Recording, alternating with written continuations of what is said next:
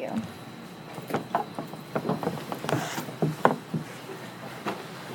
I call the January 18th, 2024 Senior Commission meeting to order at 10:04. Mr. Secretary, please conduct the roll call. Thank you, Madam Chair. Chair Wachison? Here. Vice Chair Comello? Yes. Commissioner Aparicio? Commissioner Dillon? Here. Commissioner Lopez-Nacario? Here. Commissioner McHenry? Here. And Commissioner Miller. Commissioner Miller is absent, excused. Commissioner Miller is absent, excused, correct. Thank you. Also with us today, we have Dr. Mock, Sustainability Manager with the City of San Leandro, Mike King with Pear Street Consulting, and Senior Commission Secretary Pedro Naranjo. Thank you. Item 2, approval of the agenda of January 18th. Does anyone else besides me have a correction to the minutes? To the agenda. I have a correction to the agenda in that I noted that the previous minutes from November 19th, 2023, under new business, item 9A, the parking structure and discussion item was to remain on future agendas. It is not on the January 18th, 2024 agenda. I would like to have it added, please, under old business. Yes, 9H. Thank you. That being said, I will entertain a motion to approve the amended agenda or corrected agenda. Anyone? No, so moved. Oh. First, second. Okay. Commissioner McHenry first and second by Commissioner Lopez. Secretary, please take a roll call. Do you want to affirm? Do you want to mention? Oh, I'm sorry. What? Aparicio. Commissioner Aparicio just... Okay, and Commissioner Aparicio arrived. Thank you. Sorry. Okay. Now, can we go back? Can you please take a roll call and affirm the amended agenda? Yes, thank you. Chair Wachison? Yes. Vice Chair Comello? Yes. Commissioner Aparicio? Yes. Commissioner Dillon? Aye. Commissioner Lopez-Nacario? Yes. And Commissioner McHenry? Yes. Motion passes. Okay, thank you. Approval of the minutes of November 19th, 2023. Are there any additions or corrections to the minutes from November 19th, 2023? If no, I'll entertain a motion to approve the minutes. So approved. Second. Okay. Motion by Commissioner McHenry and second by Commissioner Lopez. Secretary, will you please do the roll call? Thank you. Chair Wachison? Yes. Vice Chair Comello? Yes. Commissioner Aparicio? Yes. Commissioner Dillon? Aye. Commissioner Lopez-Nacario? Yes. And Commissioner McHenry? Yes. Motion passes 7-0. Thank you. Okay, on to item 4, public comments. We do have someone here visiting us today, and if you'd like to introduce yourself, please understand that we are unable to respond to any concerns as they are not agendized, but we may be able to consider them at future meetings. So would you like to introduce yourself, please? Hello, everybody. My name is Robert Bulatow. I'm the PTO president over at Garfield Elementary. And I just wanted to sit in and listen to what y'all's concerns are, see what y'all have been doing for the city. So this is my first senior advisory commission to visit, and I'm excited. Thank you. We're welcome. Thank you. Thank you guys for having me and letting me talk. Thank you. I think we're going to respond. I can say thank you. That's habit. That's habit. Making me feel special. That's habit. Okay. And Secretary, please advise about e-comments. And were there any e-comments? Thank you. No public comments were received via e-comment. The commission was advised by email yesterday, January 17th. Thank you. All right. Correspondence, Mr. Secretary. We have none. No correspondence. Thank you. All right. Well, it is my pleasure. We do have a presentation today. It is my pleasure to introduce Dr. Mock, who is with the City of San Leandro Sustainability Manager, and she is Dr. Mock is going to tell us about the San Leandro Resilience Hub Initiative. Welcome. Thank you. Good morning, everybody. I'm glad to be here. Thank you, Peter, for organizing this. I wanted to introduce one of our initiatives, which I collaborate with on the Human Services Department. So I wanted to introduce this idea and see if there are any opportunities for further collaboration. And I'm really sorry. Could you speak up a little? I'm sorry. And I'm putting my hearing aids in so I can hear you. Great. So as the agenda, I will talk a little bit about what resilience hubs are and why we are pursuing this as a city, and then talk a little bit about the different sites that we have within San Leandro. So my work really revolves around the idea of community resilience. As I work on climate change, a lot of what I'm doing is trying to go beyond just going back to the status quo. As you might know, climate change impacts what we call frontline communities, first and worst. There's a lot of already existing inequities that happen, and so as we are coming up with the solutions to climate change, we want to go beyond what we already have and really try and address some of those structural inequities and try and get us to a better place than we were before, using this opportunity to really get to addressing existing resilience ideas, looking at our energy and food systems, participation practices, and so on.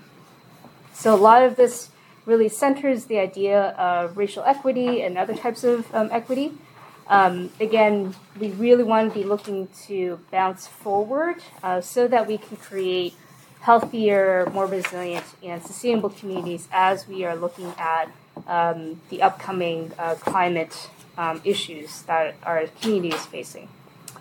So this is just a schematic of all the different pillars that resilience hubs pull together. So resilience hubs are really looking at a place-based local solution that can address basically four different things: disaster preparedness, climate solutions, equity, and community care and belonging. So disaster preparedness is probably something that you're most familiar with. It is also what we look at when we're looking at kind of the more urgent climate disasters that happen. Wildfires, the extreme storms that we've seen before, wildfires, smoke, and so on. So we want our communities to be prepared as much as possible. Resilience hubs are one way to do that. That ties into the second part where we're looking at kind of more long-term solutions, building better infrastructure, both at the sites and also social infrastructure. And then using that as a way to address those inequity issues, making sure that all of our communities have access to these different solutions and resources so that it's not just getting to the people who are speaking the loudest or have ability to reach our city. And then finally, using this as an opportunity to really build in a strong social component to it, really bringing in community care and belonging so that we can actually come up with a stronger, better way to address our problems and make sure that all of our communities are included. So, what are resilience hubs? This definition comes from the National Network of the Urban Sustainability Directors Network, USDN. Resilience hubs are community-facing facilities that are supporting residents and community members. They can coordinate and exchange communication, distribute resources, and address climate pollution while enhancing quality of life year long.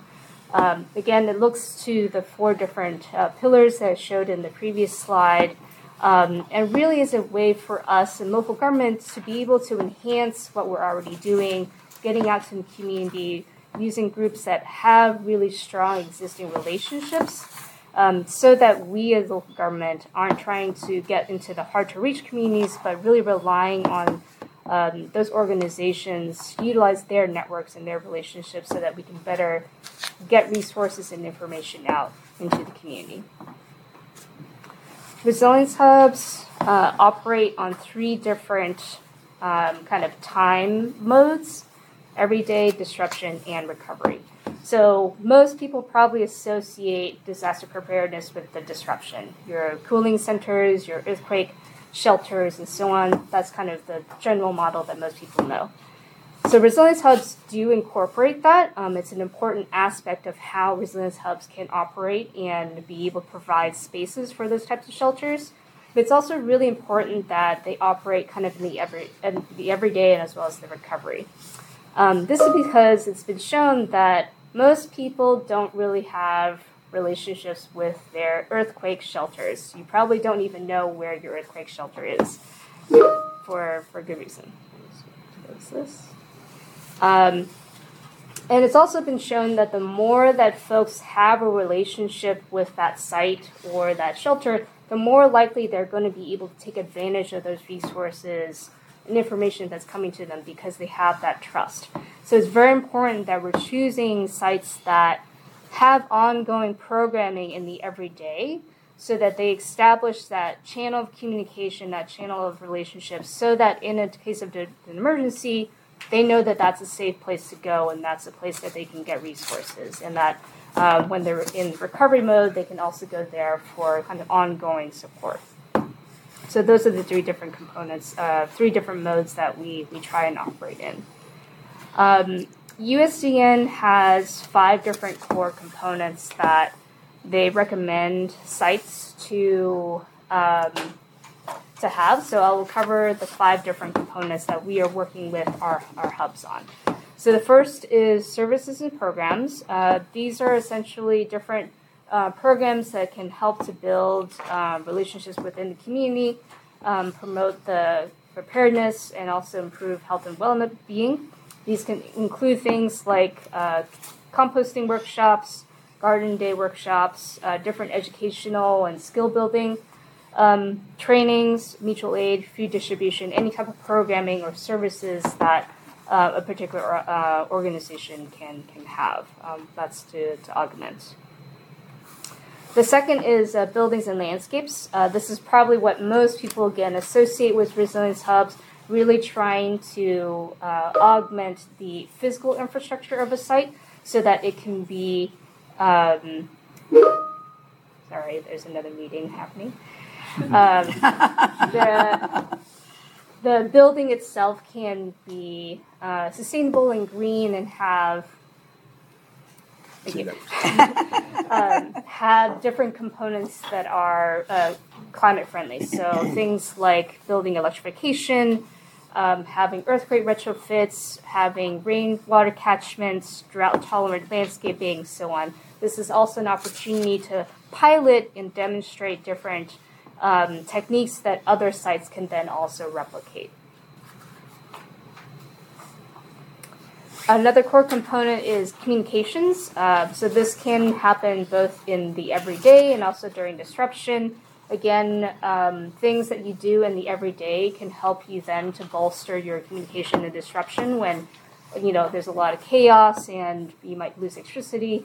Again, having the relationships and having the ability to communicate to people without relying on your phones is really important way so that when you do need to get really important and urgent, timely information out to folks, you know how to get it out there. So these are things like radios, listservs, newsletters, emergency phone trees, so on.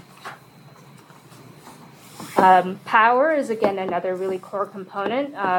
As we think about climate change and the possibility of losing power during wildfire or those sorts of emergencies, having backup power is really important. So things like solar, battery backup, having mobile batteries, chargers for folks to use, so on and so forth. And then finally, the last component is operations. So just really thinking about the types of internal structures and personnel, staffing, and being able to build their capacity so that they can operate independently and be able to really make self-determined decisions that then we can operate more closely as a city, as a partner, and not having so much of the burden on the local government to have to handhold every organization through a particular emergency. The more that they can be self-sufficient and just tell us these are the things that we need, the faster we can get those types of resources or information out to them. So there's a number of different benefits to San Leandro for having this type of network. The first and foremost is really just having a really robust network for distribution of information and resources out to the community. We've seen in the case of the rainstorms and the wildfire smoke in the past couple of years that we were able to leverage this network in order to get really vital information out to folks translated into multiple languages, resources about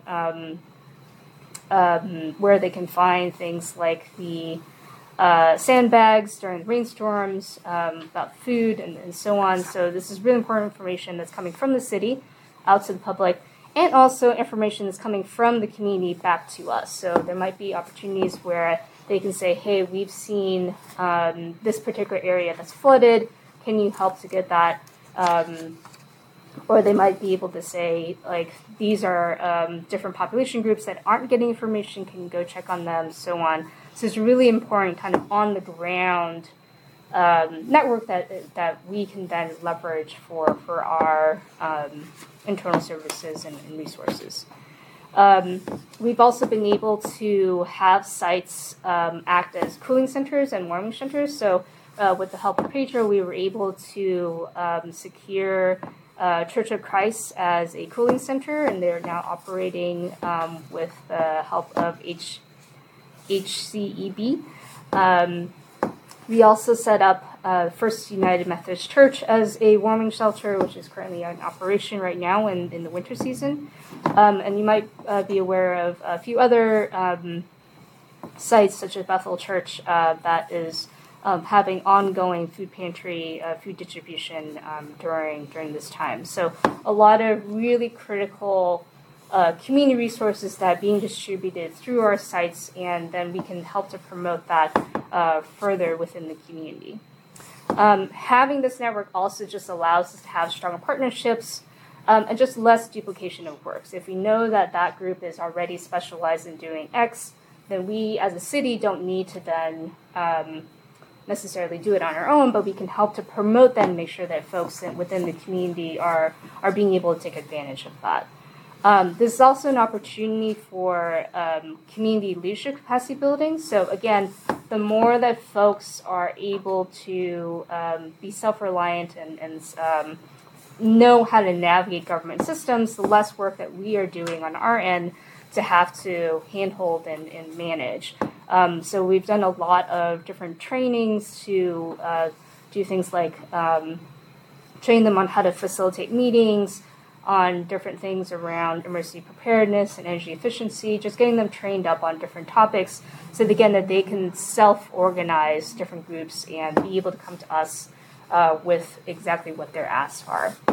And then lastly, a lot of really important cross-departmental integration with human services and emergency management. This has created a really nice interdepartmental collaboration between our three different divisions for just, again, less duplication of work across our different staffs, and also better utilization of existing resources out there. So what have we accomplished? We've done quite a lot in the last couple of years.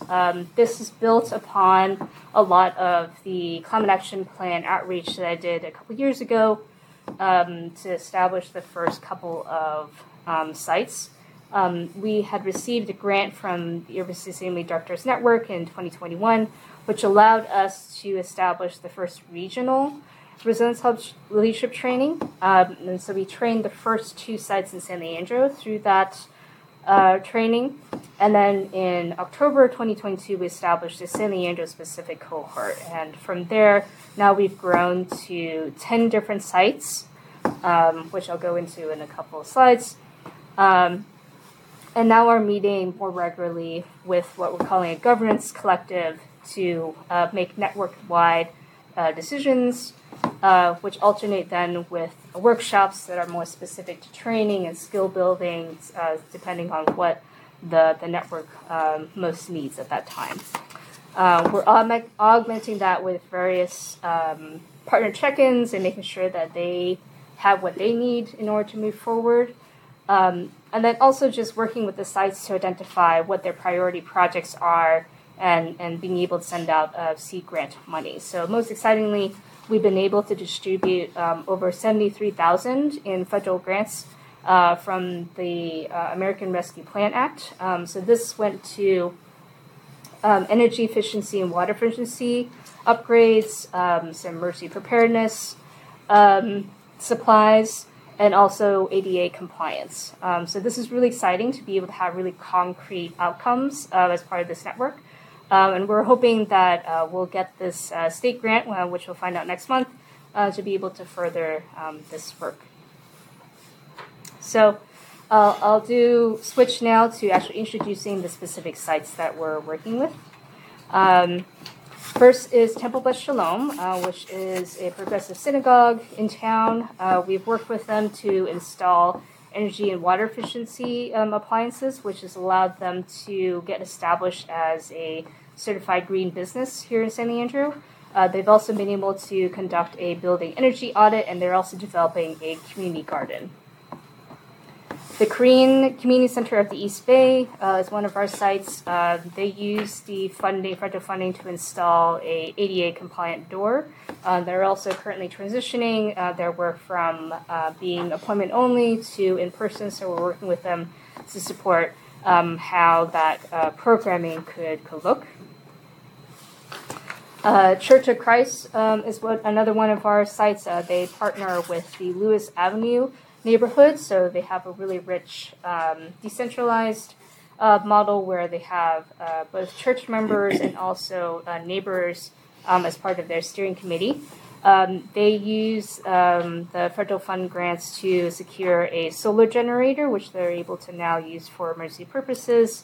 They're hosting a lot of neighborhood block parties to get people to get to know each other and establish that kind of social network, and which has allowed them to set up an emergency phone tree as well to, in the case of emergencies. Teen Advocacy Going Strong is another organization. They are a nonprofit that works specifically with teens, having a secondhand clothing store component, as well as kind of entrepreneurial space for those teens to work on different crafts projects. So we're able to give them seed money to support the youth programming, as well as to purchase various emergency preparedness supplies. Bethel Church is another one of our sites. They are the home for the San Leandro Community Food Pantry, as well as a community garden in partnership with San Leandro 2050. And they're also working on a tiny home village at the site, which you probably have heard of. So working with them right now on a commercial kitchen upgrade for various energy efficiency appliances. They currently have a grant, or they're currently partnering with the Lawrence Berkeley National Labs through a grant through the California Energy Commission. So we're hoping to leverage a lot of those different state and federal funds to be able to further the energy efficiency upgrade work. Davis Street Community Center is another important site. Again, we're helping them with energy efficiency upgrades for the HVAC system, and then they're also exploring solar battery storage as well, and then just generally promoting the existing programming that they have. A new partnership that we have is with the Deaf Counseling Advocacy Referral Agency, or DACAR. They are a regional organization based here in San Leandro, working with the deaf community across Northern California. So we're working with them to better understand how we can better serve that community. And then also they're transitioning their physical site, the community center, so looking at some opportunities for green building work there as well. First United Methodist Church, I mentioned, is our warming shelter for the winter months. We also help them to install energy and water efficiency appliances, and they're also exploring further creative use of their spaces for different community groups. We have a partnership with the Manor Branch Library, so there's a couple of representatives Marcy is involved in for the homegrown habitats, which is part of our demonstration native garden at the Manor Branch Library. So they've been hosting different open patio garden days. We're also working with a group of neighbors in the Washington Manor neighborhood. So they recently just got started as that steering committee and are thinking through different types of events to engage that part of San Leandro, which, as many of you know, has been historically invested in, and so wanting to look more into events and programming on the western side of San Leandro. And then last but not least, we have the San Leandro Food Sovereignty Project, which is a decentralized project that's focused on different crop swaps, fruit tree gleaning, and food sovereignty. So they've hosted a number of different events on around that. And so we're looking to support them on expanding their steering committee and helping to develop a more robust organizational structure. So with that is the end of my presentation. Happy to take any questions that you might have. May I have something? Yeah, I'm sorry. So I just want to say thank you for making time and meeting with us today, and for this important and exciting work. You know, when I first learned about it, I just immediately saw the connection with human services,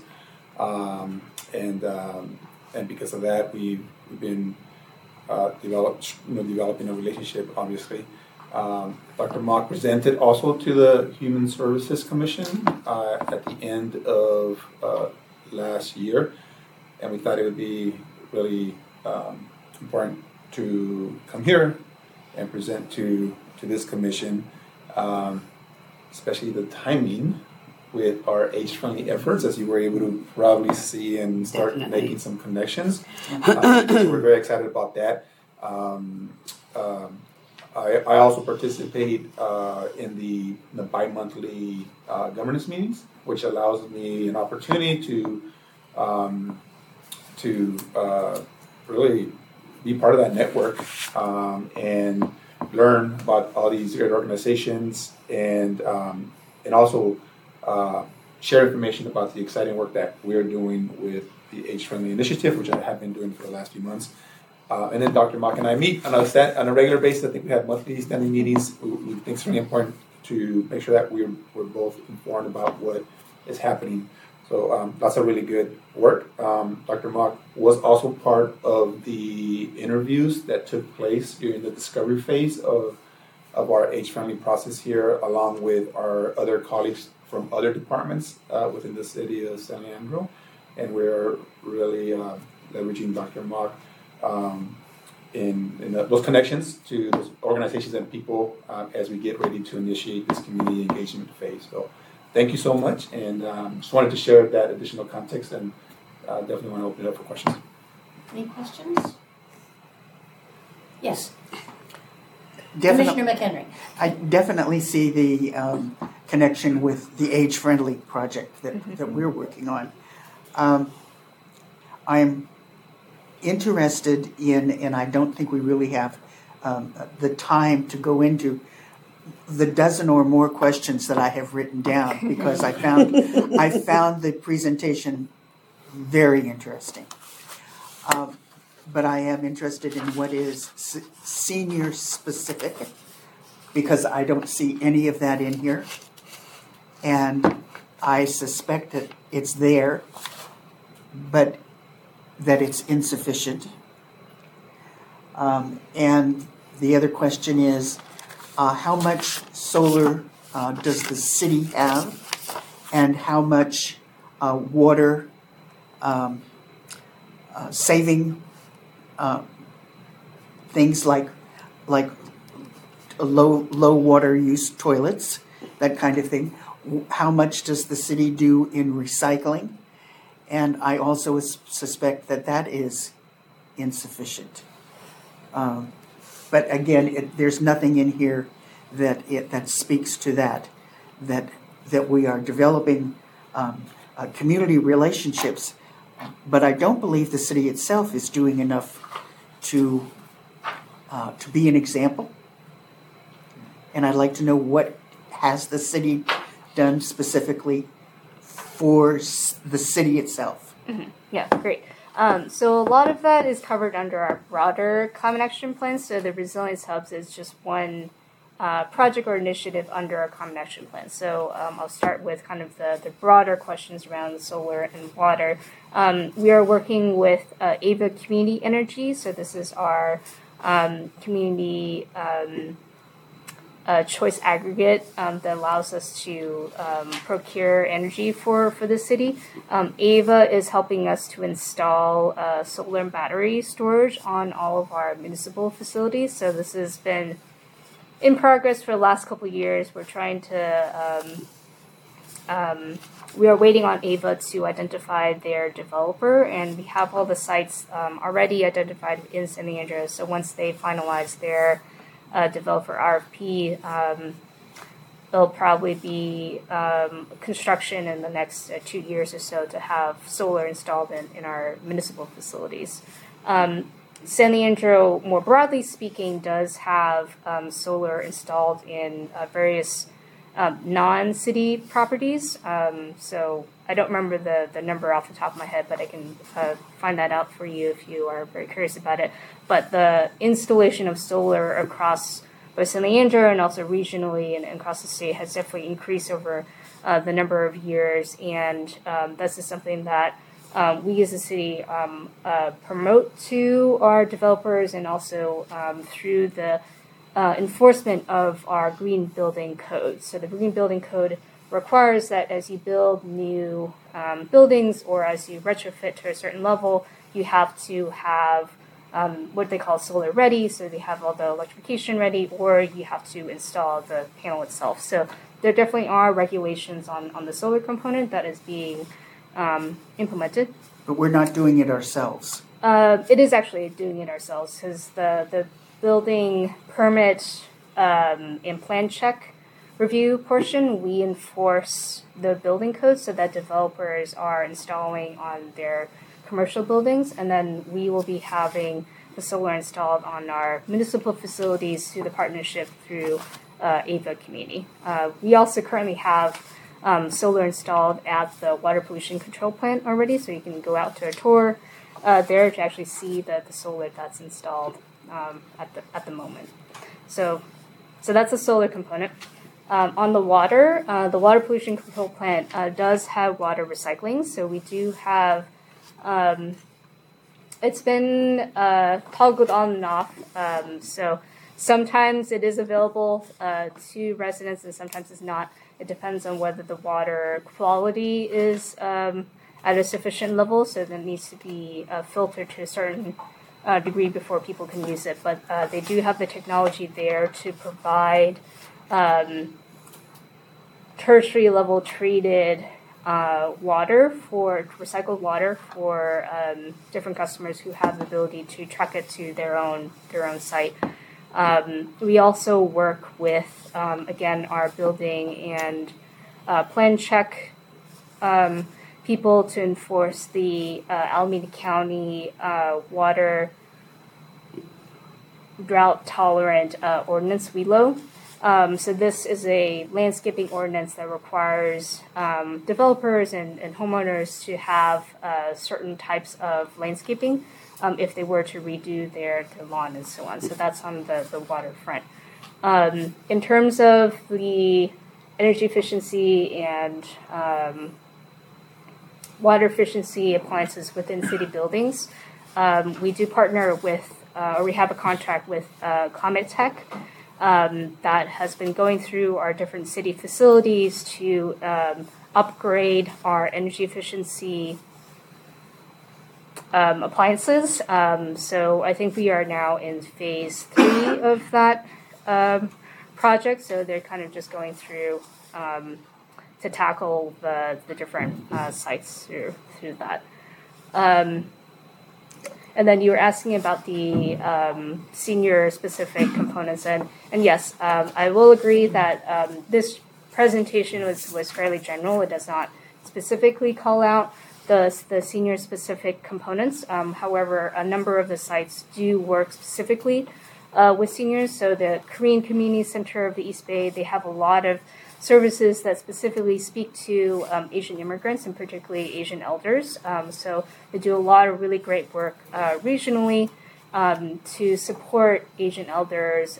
They've done a lot of work during the pandemic to do food distribution and wellness checks and so on. The Vietnamese Community Center, which is a newcomer, thanks to the work coordination with Pedro, is also just a new addition to the network, and they're also going to be doing a lot of work with seniors, broadly speaking, within San Leandro, so there is that.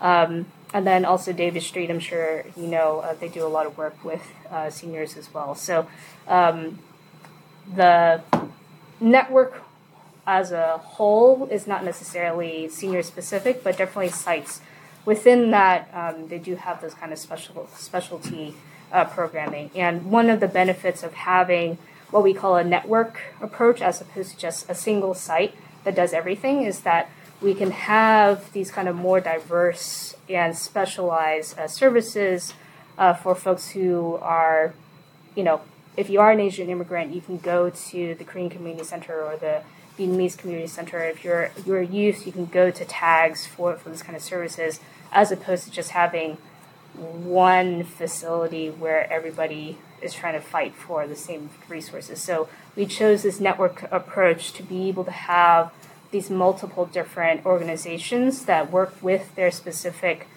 communities and populations, so that and have better relationships with them. And so our job is to better bolster the work that they're doing, either by improving their physical infrastructure or their operations, or kind of if they need staff training and so on. So that's the approach that we've been taking so far. Could we at some point have a presentation in the future or a discussion in the future that is specific to seniors? Because this is the senior commission, this is the senior center, and it would be good to know what is available and how we can communicate that availability to our senior population.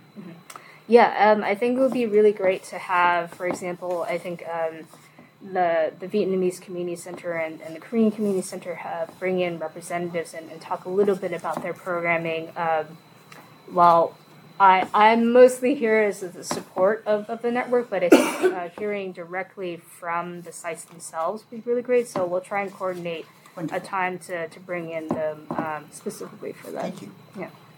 How do we get hold of some of these organizations? For instance, the San Leandro Food Sovereignty Project. I've got friends that have, you know, that grow stuff. And, can't get rid of it fast enough. So. We do have a website where I've listed all the organizations by name. So if you go onto sanleandro.org/resilience hubs. I'm sorry, Resilience Hub? Resilience Hubs. You'll find a list of all the different organizations. The other easier way is just email me, and then I will directly connect you. For that one specifically, because they're not a 501c3, they don't really have like a formal. I think they do have a website, but it's not like a formal organization.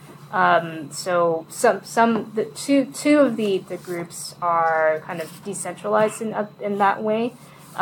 So it depends on which group you're kind of trying to connect to. It might be an individual that I need to manually send an email to, as opposed to an organization where you can go onto the website and so on.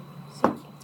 Anybody else? I had the same question about is there any particular person in charge of this San Leandro Food Sovereignty Project? Yes. There's There is somebody named Courtney, so she's the main. Courtney. Yes, she is the main. Yes, I can share. I can do an email introduction following this meeting. Extra food that you share with others. I got my throat. Does the city have any project of growing food so that they can fruits so that they can distribute it to the poor? Is there any growing food? We as an initiative. Yeah. So the community garden at Bethel Church is probably the closest that we have. I've been trying to facilitate community gardens in San Leandro since the first day I've arrived here, and but Bethel Church, it has the best space for that. It's a partnership with San Leandro 2050. They are in their second year, I believe, of the garden, and happy, to take questions or have newcomers come in to grow food with them. So I think that's the best organization to connect with in terms of food growing.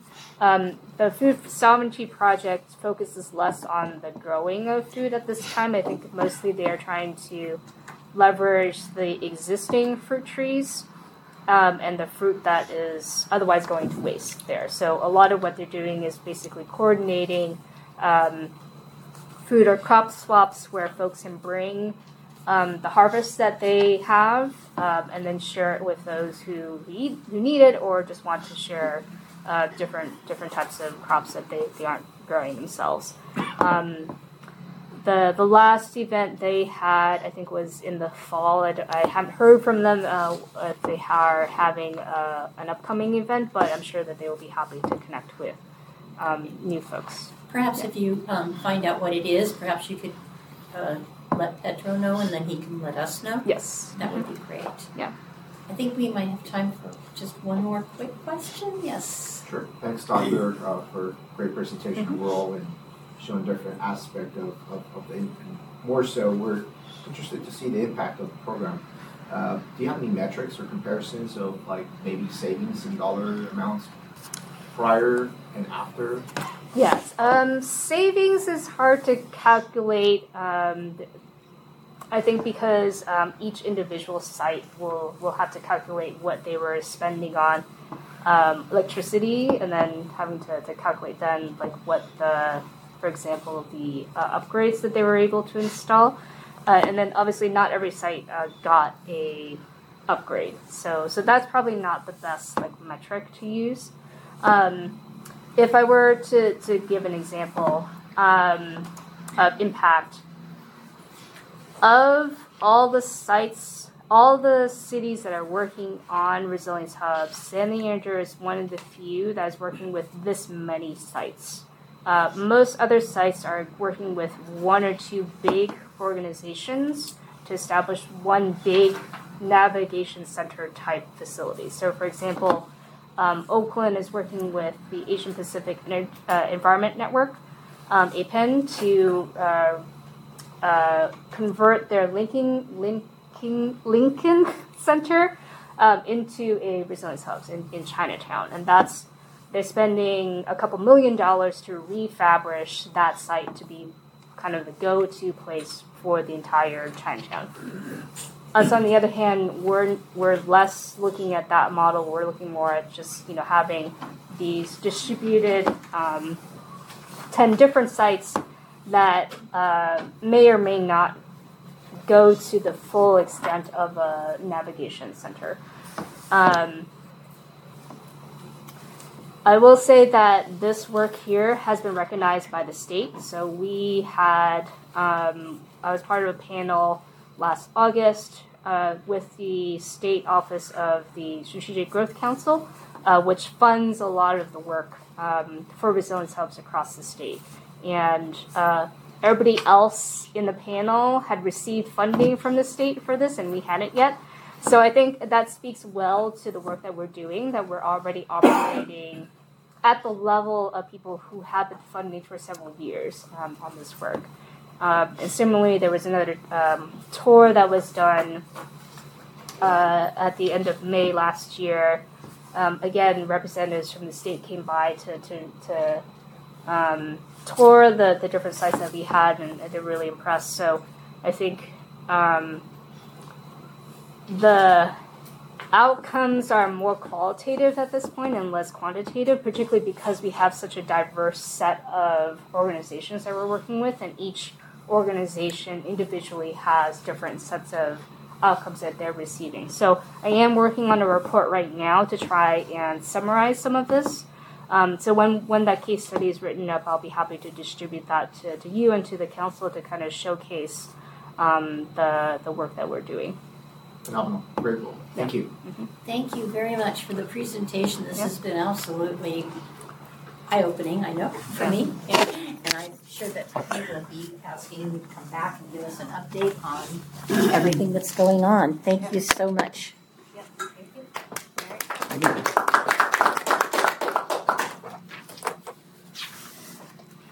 All right. Oral report of the Secretary. Secretary. Thank you, Madam Chair. Before I do my update, I want to welcome, say hello to Leah Robinson. Leah is with Pear Street Consulting and will be part of the age-friendly update. Thank you so much. So I have just a few updates regarding the... I'm sorry, could you turn that off? Yes. Thank you.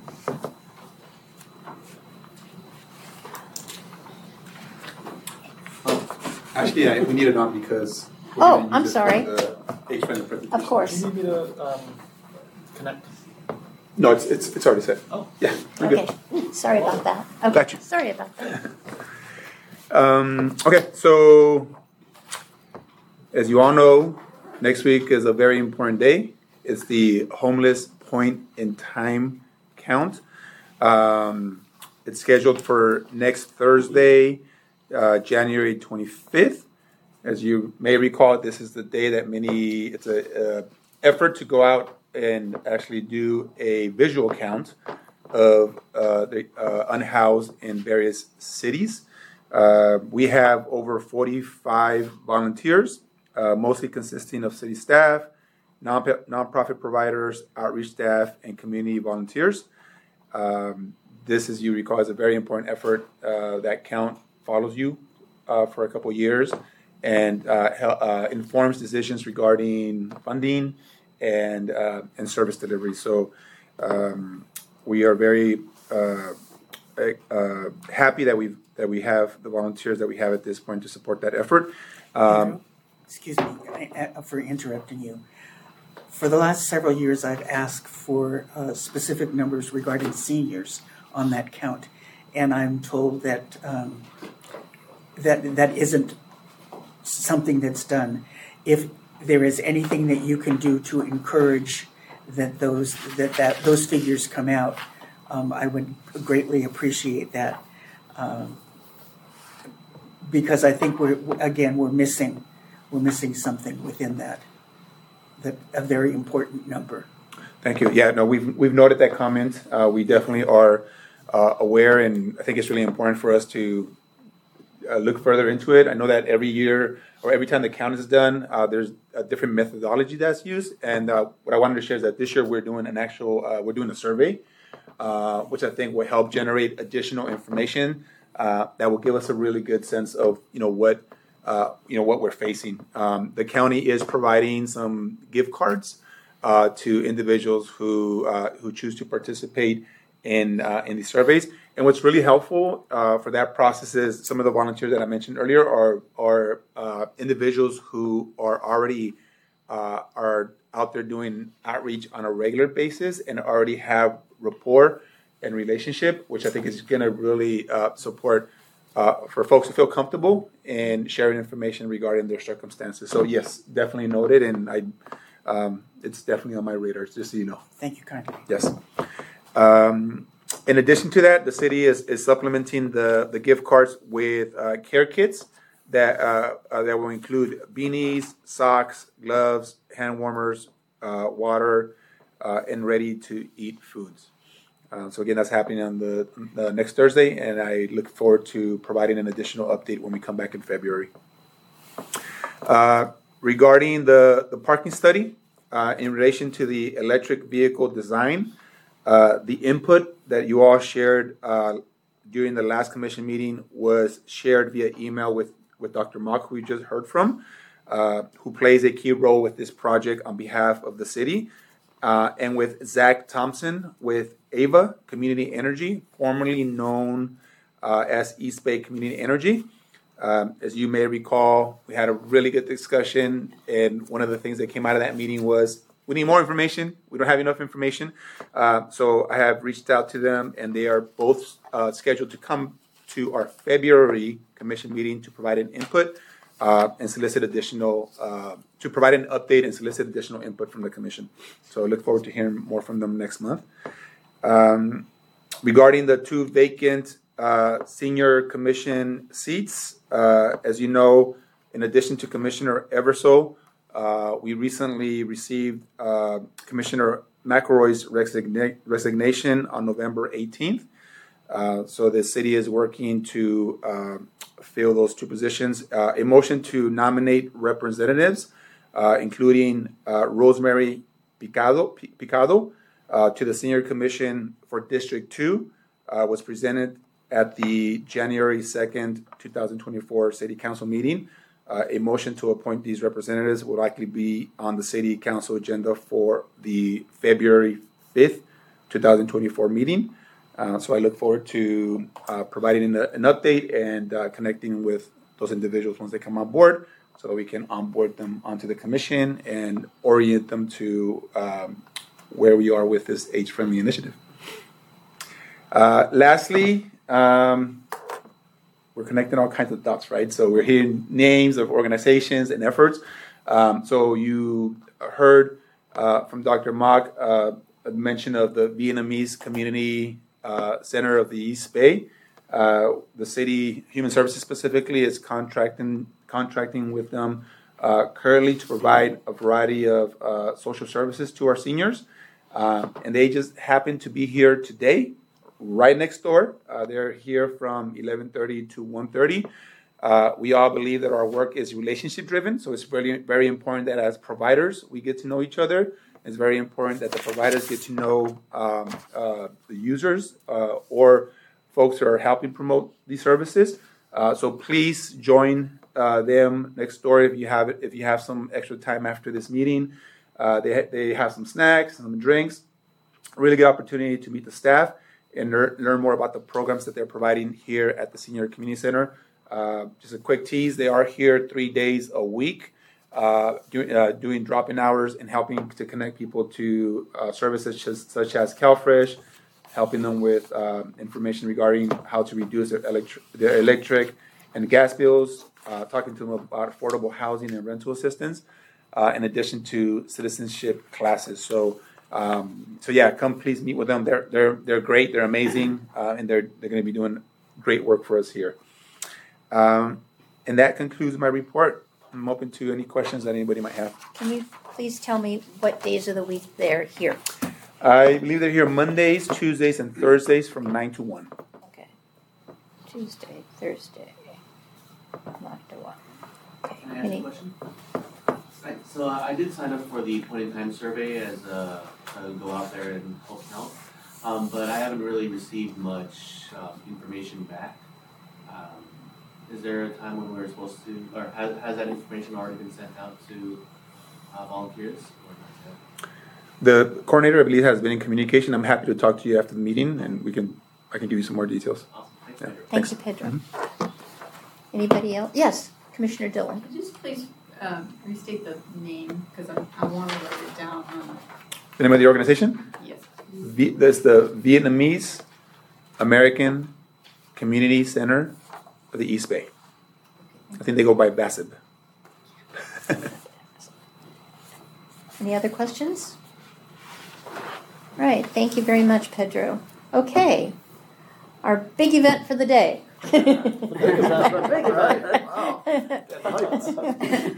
Our age-friendly assessment and action plan, an update on the progress and the next steps, So the first part will be the age-friendly senior San Leandro Senior Commission presentation, and then the second part will be the draft community engagement plan. And I am thrilled again to welcome Mike King, who is a co-founder and project manager of Pear Street Consulting, and Leah Robinson, lead consultant with Pear Street Consulting. Welcome, welcome, welcome. I relocated here, so Pedro doesn't have to move the slides. Thank you. Great to see you all again. Wonderful to be here. I think this is probably the first time my colleague Lee is here in person. I think we've met some of the folks here, Lee, but for others this may be the first time. So this is the partnership here. Again, really fantastic to be here and to kind of keep this momentum going, keep you all involved and informed about the progress we're making on our age-friendly action plan. What is coming, if you've reviewed these materials that I'm going to be presenting, it's going to be quite a sprint, especially in February, March, and April. So a lot coming up. Would love, as part of this presentation, when we get to the end, to really have a conversation about how all of you can participate and kind of help in the ways that you're able to and want to. So I'll launch into it. I know last time it was very casual. We kind of, as we went through the information, folks jumped in with questions. I think for this time, just so that we can really maximize the conversation at the end, I'm going to try to just go through the slides, fairly quickly. I think you all probably do a really good job of kind of reviewing the information beforehand, so I'll try not to spend too much time on the slides so that we can then go back to the really important areas that you want to dig into and have that conversation. So if that sounds good, I will jump in. So here's the beautiful team. So we essentially have completed our discovery phase at this point that we talked with you about in November. So as part of that, we did literature review. We did demographics data analysis of the community to understand, so what is the mix of the population that we want to engage and kind of start to think about what are those strategies for engaging those different folks. And then we also did interviews, and we ended up talking with 28 local stakeholders as well as regional stakeholders. So that included elected officials, appointed officials such as yourselves, community leaders, folks that represent different neighborhoods and communities around San Leandro.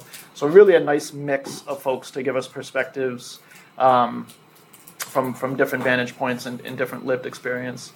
And so what we, just in a very high level, obviously a lot more information that came out of those discovery activities. But, big things is, I think a real strength of San Leandro is its diversity, right? I mean, we saw that in lots of different ways in the data that we looked at. We have a really robust Asian, Latino population, as well as a really vibrant white and African-American population in the city. So we want to make sure, as part of this process, right, we're engaging these communities of color especially. As you can see by the mix of age groups, right, we have a growing senior population, right, and that's going to continue, as we all know. But we also have, right, this mix, right? So as people are getting older, right, and moving through different stages of life, right, we want to think about, how do we make sure that this age-friendly action plan sort of meets the needs of everybody. And then finally, right, because of all this diversity, right, we also have a really fantastic immigrant population here in San Leandro. Folks that don't necessarily speak English as their first language. And so as part of our outreach, as part of our engagement, right, we want to make sure, especially these larger populations that speak Chinese, Spanish, Filipino, and Vietnamese, making sure, right, that we're bringing those folks into the process in a way they feel comfortable and are able to communicate easily with us. And as far as the interviews, just at a high level, I want to highlight, because this isn't always the case when we do these types of projects, there was really quite a bit of alignment across all the conversations that we had. And really some of the sort of the big priorities were just echoed time and time again as we talked to folks. And those priorities, as I highlight here, housing, right, that was sort of the first thing basically that we heard out of everyone's mouth.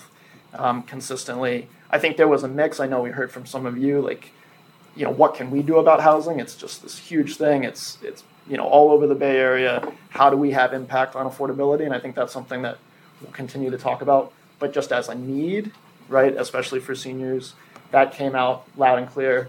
Public safety, the same thing. I know in conversations with all of you, that was a big thing that came up.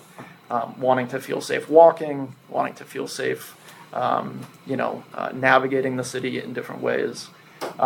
Development, and, you know, this kind of a blanket term, but hearing about folks having to go to other communities to do their shopping, to go to places that are more pedestrian friendly. So how do we create a welcoming, you know, destination here for San Leandro, a place where people want to come? So that's how we're thinking about development. And then sort of associated with that, the ideas around civic and social gathering. You know, obviously we heard from Dr. Mock, right? There's so much already happening, which I think is exciting and we can leverage. But this idea that, right, how do we bring people together in different ways? Some of it is social, but also we heard a lot about, this is a really active, it's probably the most accomplished, most educated retirement population that the United States has ever had and San Leandro has ever had. These are folks that want to be active, want to contribute to their communities. So how do we leverage all of those skills and knowledge through volunteerism, through other kinds of programming? And so we heard a lot of that, right, there's this great opportunity. How do we leverage that? And I think the Resilience Hubs is a start to how the community is doing that. But I think there are other ways that we want to discover through this process. So that's a quick overview of kind of some of the big themes that came out of our discovery. We'll kind of return to some of that as we get into our community engagement strategy. So why are we, engaging the community as part of this age-friendly action plan?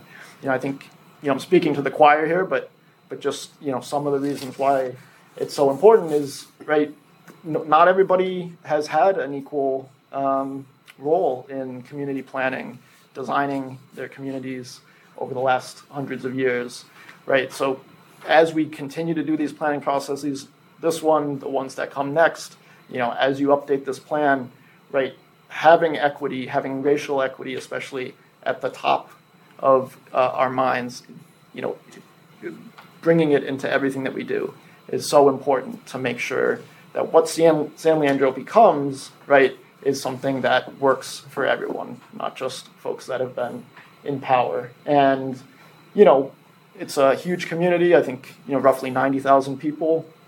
How do you get, you know, all of those folks involved in a way where they're having a dialogue with their city council, with appointed representatives? And so this is a way for us through surveys, through other channels, right, to sort of gather, you know, information from the many to share with folks like yourselves, with city council, folks who are actually going to be, helping to make decisions and implement, you know, what the community wants to see.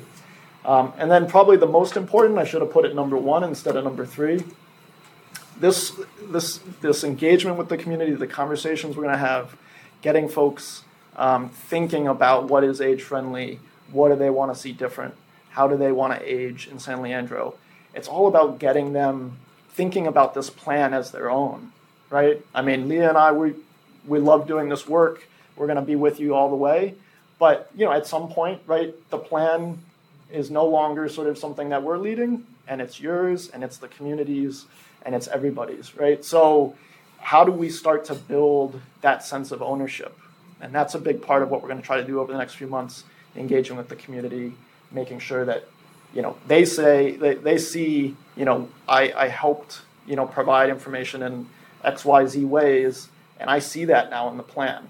You know, what I asked for, what I thought was important is showing up, and I can see how there's a through line to actual changes in the community that came from something that I shared and that I wanted to see happen. And so we want to keep that thread going so folks build that trust, have a sense that when they participate in these processes, those changes actually occur. And the quality of their responses is heard and shows up in the final product. So as we, you know, look at this document, the community engagement plan that we've put together that's based on everything we've learned through the discovery and from our experience doing this work. It's a reference guide. It's a living document. So I just want to make that really clear. It's got draft, nice and big on it, right? This is this is our approach as we understand it right now. But once we get out into community and realize that maybe certain methods of engaging folks aren't working or aren't comfortable for them, we're going to pivot. We're going to change our approach. So I don't want this to feel like we are locked into this. We are going to continue to learn today in our conversation later. I'm going to learn from all of you. We might, based on that feedback, make some significant changes. So just want to kind of make that really clear that this is going to help guide us. It's a little high level as we already are in work with Pedro, like getting to the next layer, which is like, the actual days we're going to go out and meet with certain groups, right? The collateral, the actual like flyers, application cards, the different methods in which we're going to putting those together. So those don't show up here, but all of that is going to be sort of that next level of detail. Want to make sure you're all comfortable with the general plan, and then we're off and running with all of those implementation pieces. So in terms of the activities we've identified, right, we're going to do 8 listening sessions.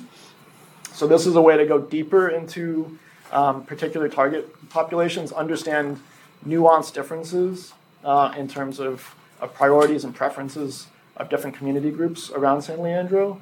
And so we're targeting around 90 minutes. I think that's the sweet spot to kind of get the level of engagement, have folks thinking, kind of open-ended like we did with all of you in terms of the interviews, get community members kind of dreaming about what they want to see, but then help narrow their priorities in a way where we leave the meeting at the end with some real consensus around these are the particular projects that are most important to them, right? So 90 minutes, I think, will get us there to have the conversations we need to have to really understand what different target populations want to see.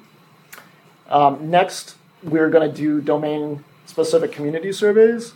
So domain is the AARP language, right, for different priority areas. And we talked last time about how it's the wish of this commission. Right, there's 8 of those domains. You are like, oh, that's too much. To be successful, we need to focus on a smaller subset. And so that's part of where we're going to get with all of this engagement. But we imagined 6 community surveys. We heard loud and clear from folks, too many questions is going to be a turnoff. Folks are not going to participate if you got 20 questions, right? So we heard there's a sweet spot somewhere around 5 questions. Keep it succinct. Really hit the most important thing. So we're going to find that balance. And this is a way, right, the listening sessions be roughly 15 people per session.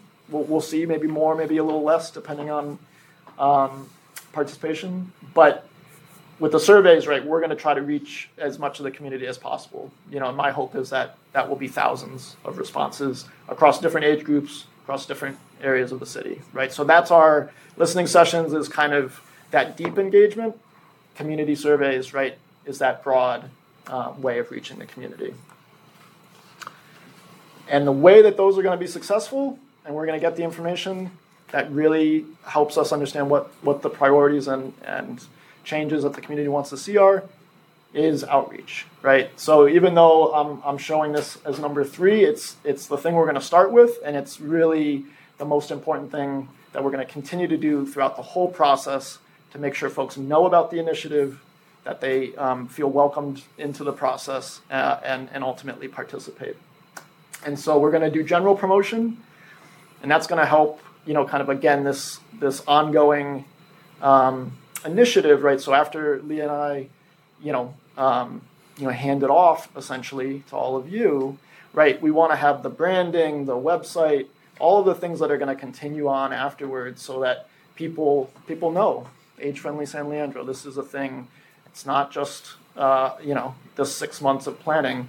It's the next 5 years. It's the next 10 years. It's what San Leandro is going to be, forever. So So there's that general promotion, and then we're also going to do targeted outreach. So we identify folks to participate in those listening sessions. We get the surveys out and help support people to fill those out. So it'll be a mix of both objectives.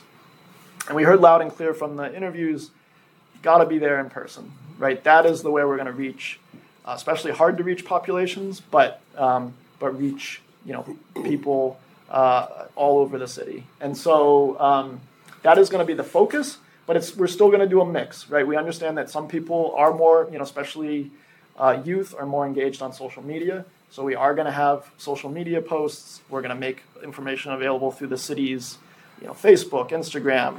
We'll use Nextdoor. So, right, we're going to have those digital channels. But then, as Dr. Mock described with the resilience hubs, right, we're going to go out to all of these, you know, physical facilities, nonprofit organizations, churches, businesses. We're going to go to events that Dr. Mock and the resilience hubs are putting on, where people are going to show up. If you know of any events, we'll add those to the calendar, right? So we're going to meet people where they're at, and that's the biggest, you know, I think strength of this strategy is that we're going to be out talking to people as much as possible. Yeah, go for it, Lee. So I just also wanted to echo what Mike is saying. This will be the big part, right? You know, something that we continue through here in our conversations was around trust, building community. And anytime we're doing this work, we always want to make sure we're including voices that maybe haven't been heard before, right? So in our conversations and interviews, that was one of the big pieces, was like trust, building relationships, showing up. And we're really prepared to do that. And we may have to course correct. There may be things that we're doing that's not working as far as like getting to those communities. And we're prepared to do that. The piece about meeting people where they are is going to be really critical. Right? It's going to be critical to listen, to learn, to course correct, to go where we need to go to make those connections. So I always get really excited about this piece because we get to get on the ground and we get to do the outreach and we get to learn and we get to make the mistakes and bounce around and be in collaboration around it. So I just wanted to just reiterate meeting people where they are, and it gives us the flexibility to course correct and really, hopefully, get to those places where we haven't heard from. Right, because that's going to be really important. So we're really excited. I just wanted to... Yeah, absolutely. Yeah, that's the spirit of this, and thanks for sharing that, Lee. And just lastly, you know, just really want to, especially since we heard about some of the gaps in the survey that you did last year, right, want to make sure you all see the focus that you know, engaging communities of color especially, right, we know we need to do that, and that's going to be a focus, and you'll see it as we talk more about where we're going to go, right? What organizations, what neighborhood meetings, and so forth, right? So just to go a little bit deeper into the listening sessions, and I really, you know, want comments from you on all of this, but as we get into the sort of the specifics, the decisions that we're making in terms of which populations to engage, really want to make sure, right, that you're all comfortable with this approach. You don't see any gaps, right? So that's a big takeaway for today for us. So think about it from that lens. But what we've identified through our research and through the interviews, it'd be really important to engage the African American community, the Hispanic and Latino community, right? We understand there's a distinction between people who identify as Hispanic versus Latino, but there's enough common Spanish language history, right, that we'll try to engage those two groups together. Similarly, Asian residents, right, we know that it's not just a monolith, right, there's a very robust Chinese population, but there's also Filipino, Vietnamese, Korean, right, there's lots of different groups that are well represented and have vibrant communities of their own in San Leandro. So we're going to figure out how to bring all of those folks together, and with breakout groups probably, you know, meet and hear from them. Also, we want to do a group with LGBTQ residents, with residents as well as caregivers of folks that are living with chronic illnesses or disabilities. So that's an important focus for this population. And then lastly, also doing a targeted meeting with seniors that live in different kinds of housing facilities, so skilled nursing homes, assisted living facilities, affordable housing that's been developed specifically for seniors, right? So bring those folks together. And as you can see in the footnote, right, I think we, based on experience, oftentimes meeting with folks who have disabilities, it can be a challenge to meet in person. And so we may have more success meeting virtually with that population. There's a question about sort of the best way to meet with folks in different senior housing communities. That may also be virtual, but potentially we could do that in person. I think the first four, it's important and really necessary for us to meet with those groups in person at culturally appropriate venues, you know, really, create welcoming spaces for those communities. So just want to highlight that approach. And across all of these listening sessions, we want to have a mix of demographics. So a mix of ages, right? Not just seniors, but folks who are, you know, working age adults, who are youth, get different perspectives on, you know, how does everybody think about aging and what is age-friendly in San Leandro. So similarly, want to have a mix of gender identities as well, mix of income and housing status, and then hopefully have a really good mix of geography as well, right? So if we're meeting with African Americans from San Leandro, there are folks from different districts and different experiences living in different neighborhoods in the city as well. We know that veterans, right, there's a big overlap between the veteran population and seniors, right? So we may not have veterans on every single listening session, but we certainly want to make sure in our outreach that we're bringing veterans into some of those conversations. And then lastly, right, we want to make sure from an equity lens that we're engaging American Indian tribes people in this process as well. As a percentage of the population, as in most communities, it's a lot smaller than these other groups that we've identified, but it's still extremely important to really make whatever effort we can to bring them into the process and honor the history of disenfranchisement to those communities. So we see that as more of sort of an add-on session that, you know, that we're calling like an interview. So it's just another way for us to meet with the folks that we need to, and we'll try to figure out from their perspective what's the best way to do that. How do they want to meet with us? How do they want to share their feedback? But we're going to make sure that we engage and bring them into the process in any way that we can.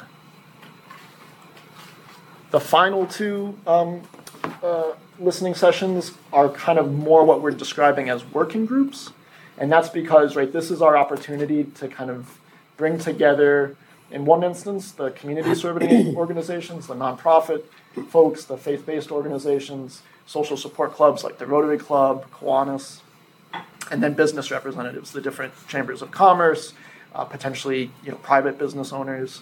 Because these are the folks, you know, just as Dr. Mock spoke to the resilience hubs, right? They're, you know, the city can't do everything, right? As we figure out what is age-friendly and where the city wants to go to become more age-friendly, it's going to take everybody. And so we really want to mobilize this group of community partners and get them, you know, I think a portion of the conversation will be, you know, like the conversations with these other target populations, like hearing from them what the priorities are. But a lot of it is really starting to get them to build their capacity to work together, to understand that once this plan comes out, right, that they're going to be an integral part of working with the city, working together to deliver on those outcomes. And so we want to start to build that capacity, and that's a big part of what we want to do at that meeting. Similarly, the eighth listening session would be for those city elected and appointed representatives to come together to get really clear on what age-friendly means to the city, how we define it. We're going to schedule this one kind of last in the process, right? So we'll have all that information from all the other listening sessions, from the surveys, bring that all together to really start to kind of hone in on what the final priorities are, what the final projects should be, and again, start to operationalize how does the Senior Commission work with City Council on this going forward? How do other commissions work with you and with the council, right? And so we heard loud and clear from all of you, right? There is that disconnect right now. The council and this commission have not sort of had enough time to get clear on what is age-friendly. So we want to make sure, right, that we're creating that time as part of this process, and so you have sort of a different relationship going forward that can really make this happen. As far as the community surveys, you know, these 6 issue areas that we're going to focus on with the 6 different surveys, these entirely came out of the interviews that we did, right? So this is all based on the conversations that we had with you and the other stakeholders in terms of what you all are seeing are the biggest age-friendly needs in San Leandro right now. And so this is a bit in sort of order of priority, I think. Obviously these are all important, but as I mentioned earlier, housing insecurity is pretty top in everyone's mind. But public safety also is really important. Civic and social participation, public spaces, a lot of talk in the interviews about technology and how seniors use technology, how comfortable they are using technology, and how we can improve the use and access to technology, especially among the senior population. So I see that as there's a connection there to civic and social participation. Transportation and mobility, another big area that we heard in almost every interview. Health and wellness services. Health and wellness services includes food insecurity, so we heard a lot about food insecurity. I think, you know, just as an aside, there, you know, what we heard was sort of a mix of, you know, what is sort of best case scenario in terms of, you know, when people are meeting their basic needs, what do they want to see in terms of age-friendly? So they want to, you know, that's where we hear about volunteerism. That's where we hear about art galleries or you know, cultural events, right? But then there's a whole section of the population that aren't meeting their basic needs, right? And I think that we're going to have to find a balance in this plan because, you know, we heard a lot about food insecurity. People that just need to find ways to get, you know, nutritious food every day. And so I want to highlight that because I think, you know, there are different dimensions to all of these, but especially with health and wellness, we wanted to include that because of all that we heard about food insecurity in particular. And then lastly, economic and workforce development. You know, I think this is where we will kind of explore more of that volunteerism aspect as well as, you know, how can we create opportunities for more senior-centric businesses to set up in San Leandro. So you have the places to go, so you don't have to go to Castro Valley, to, you know, all these other places to do your shopping. And right, so we heard that as well. Lee? Yeah, I just wanted to jump in around public safety and the neighborhood beautification. Public safety, that included like sidewalks and, you know, like beautification, sidewalks, crosswalks, not enough time to get across the street, things like that. And there was also a huge piece around safety, feeling safe in your neighborhood, like walking down the street without getting assaulted or feeling safe enough to be outside. So that was also another piece that came up repeatedly, you know, so that's another piece for that second issue that's a little bit deeper into this idea of safety, you know, both public safety and what it means to be safe in your neighborhoods, et cetera. Thanks, Lee. And we shared these with you in a recent email, kind of, you know, following up on the interview that we did. And we've gotten some feedback, you know, that these might not be the best ways to describe, right, like the wording that we use. So we're going to continue to massage this. If you have any, you know, particular feedback on that, it's important. So as we put together the surveys that we're kind of articulating the issues in a way that makes sense to the community and accurately reflects, you know, what we heard and the priorities that you all have. So for instance, maybe instead of housing and displacement, it could just be housing insecurity, right? That might be a term that's a little bit more easy to understand. We did hear that maybe grouping public safety and neighborhood beautification isn't the best fit, that public safety should sort of stand on its own, and we can think about how to think about neighborhood beautification. So there's some questions in there, but I, you know, I just want to reference that I think, you know, this does a pretty good job, is a good starting place for capturing everything that we heard. But would love to get your feedback in a second about that.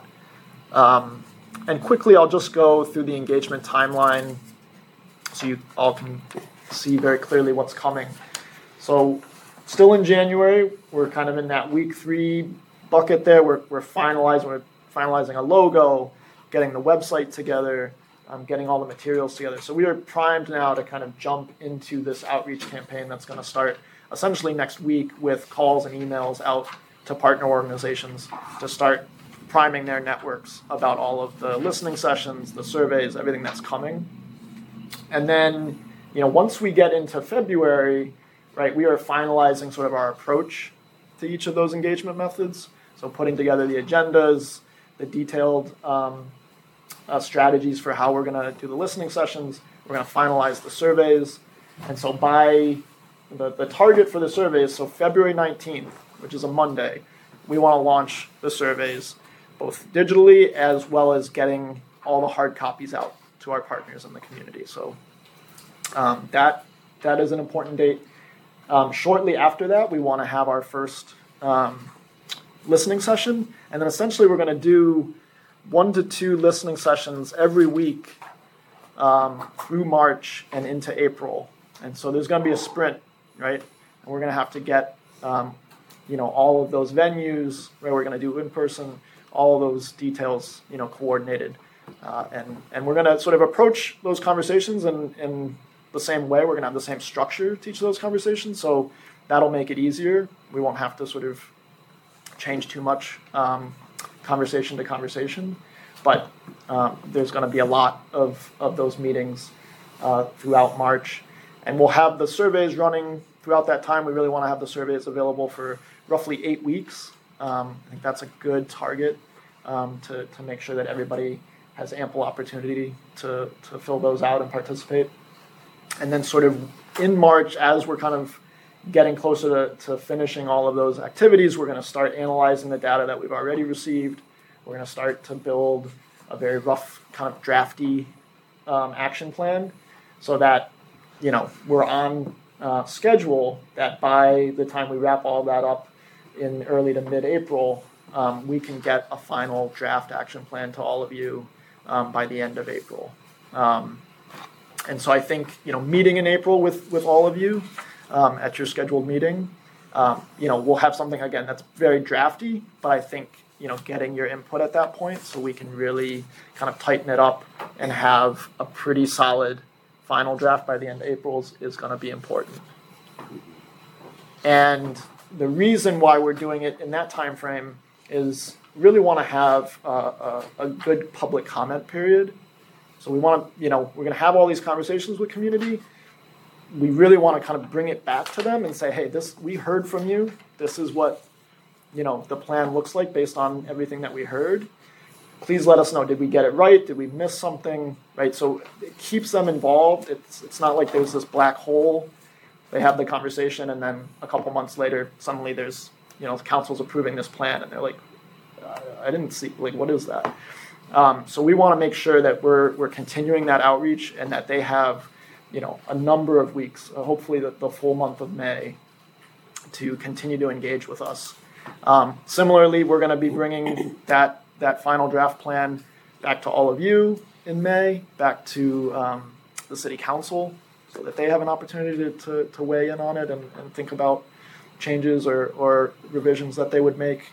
And then all of that's going to lead to finalizing the plan that City Council will adopt in June. And so these target dates, in order for the City Council to adopt the final H-Friendly Action Plan at their meeting on June 17th, we need a final plan to go into their agenda on June 3rd. So June 3rd is sort of the big target.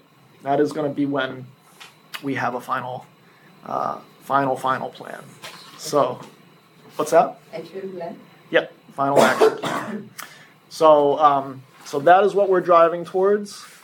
Like I said, it's a bit of a sprint, but I feel really good about it. We're organized, and it brings me to sort of the final piece of the presentation today, which is, we can get there without you, but I don't want to. I want you to be with us every step of the way, participate. We're gonna continue to organize and lead the effort. You don't need to take on that responsibility, but it would be great if you wanted to jump in different ways. And so these are three ways that potentially you could jump in, and we could certainly use your help with. You're all residents of San Leandro. We're not, right? So you've got friends here, you've got networks, you've got family. Any introductions you can make would be great. You can, if it's somebody that you think can lead to other connections, feel free to email us and introduce us through email, through text, whatever works for you. But also just, once the surveys are out or once we're advertising the listening sessions, tell your friends. If you think you have friends or family that would want to participate, they're San Leandro residents, please get the word out and invite them to participate. We're going to do hard copy surveys at different sites, as I said. So we could coordinate times. The senior center here would be a great location, but maybe other locations would appeal to you. Yeah, the library. And so if you wanted to be there on site at a table, right, that has all the surveys and a little sort of display set up, you could help people. You can encourage people to fill out the surveys, explain the initiative, be an ambassador. I think that's another role that would be really fantastic. And then also, depending on some of the size of these listening sessions, we might need some extra help with note-taking, with, not necessarily facilitation. Don't want to make you feel like you have to lead these groups in any way, but just to be there and represent the initiative and potentially, provide some words at the beginning to talk about why this is so important would be really great as well. So that's what I wanted to share today. Probably took a bit longer than was in the agenda, but just wanted to get all of that information to you and would love to go back now to any of what I shared or anything else that you read in the document and just open it up to hear from all of you and make sure that we're making changes that you want to see and doing this in a way that, is going to work for the commission. Questions? Anybody questions? Yes, Commissioner McHenry. I've read the list of names here on page 16 in the engagement plan. Yes. Excellent. Oh, great. Fantastic. Yes. I have worked with people in almost all of these categories here, and they're all intelligent and very, very active. Awesome. And would be able to provide lots of really good information. The only other thing is the dates of the commission's engagement. Right.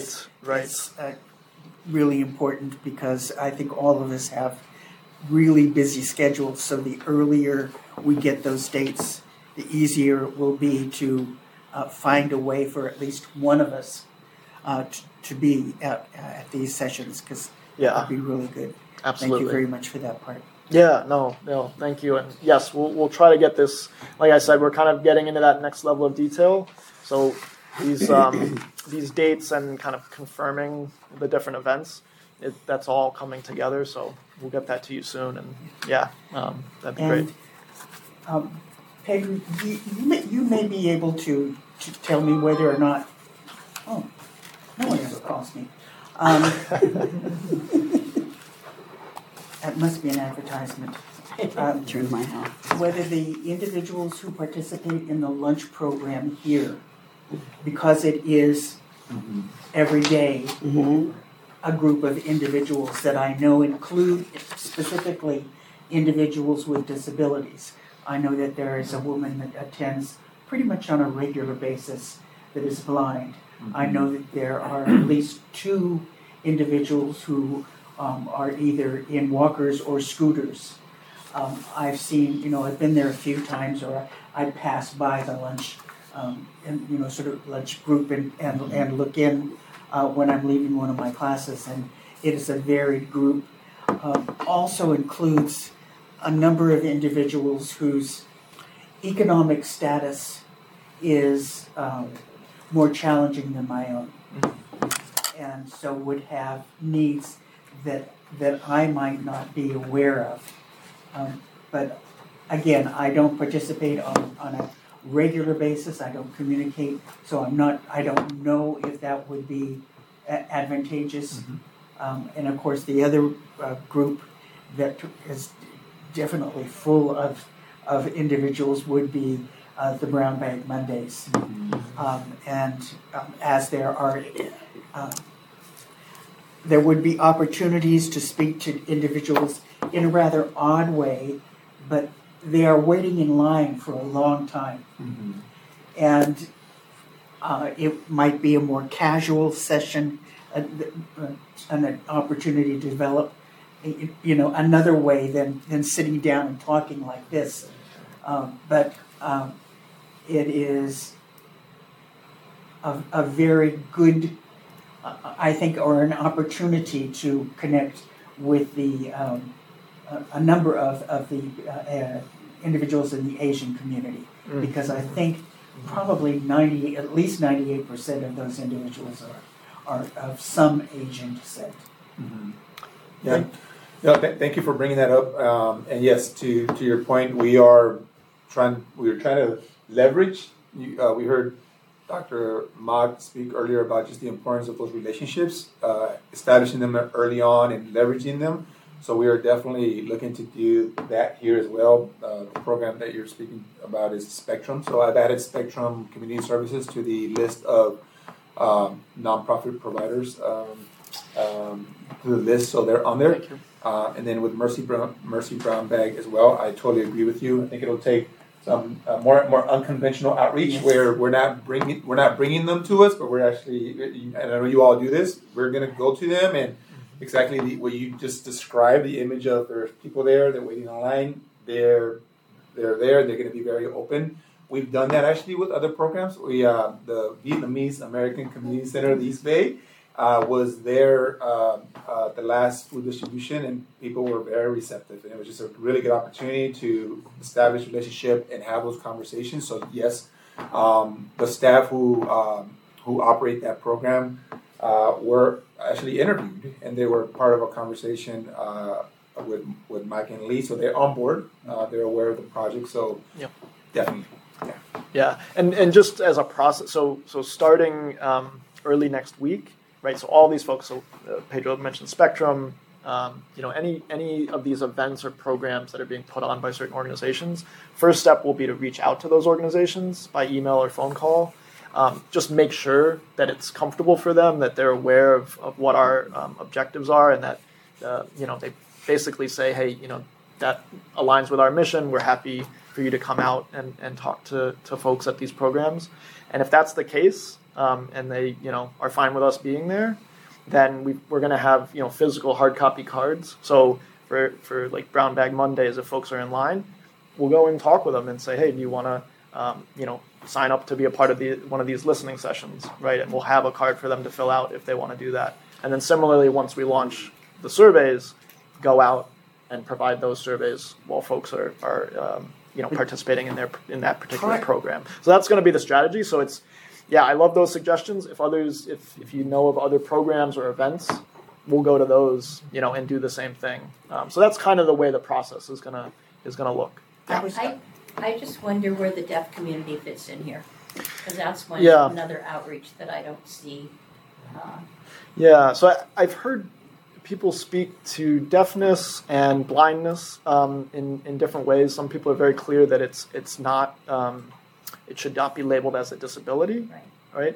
I think I got maybe find a different way to frame it, but I imagine we'll want to include members of the deaf and blind and other similar communities as part of that listening group that has been labeled as persons living with chronic illness and disability. Does that feel appropriate? I mean, that's what I've done on other projects. Engage with nonprofits serving those community members, and they help identify folks who would want to participate. Oh. And then we sort of design the session so that, I know that they can participate. They have DACAR has a presence here in San Leandro. Yes. But I just happened to see that they're only taking by appointment right now. So So our approach would be to reach out to DACAR and try to have a relationship with one of their staff who can then help introduce us to folks that they work with that could participate and provide their feedback. I might have an in. I have to. Oh, okay. That would be great. I'll ask. I don't know. Doesn't hurt to try. Yeah. That's great.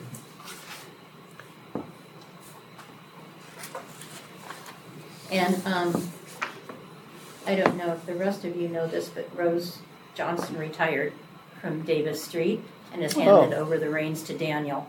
So I'm sure that she's still going to be very active, but she did retire this month. Wow. Yeah, and I just want to reiterate, you know, this and the list of organizations, those are the things that are most living in the stock. They're going to continue to grow. They're going to, you know, so this is just a start from what we heard from the interviews. But as you can imagine, if you introduce us to somebody and we talk to them, then they're going to introduce us to. I mean, it snowballs. So we are in for all of the conversations. That's what this is all about. Other thoughts, Commissioner? You know, there is another initiative going on. The master plan, not initiative. It's a master plan for parks. For the 10 years and next 10 years.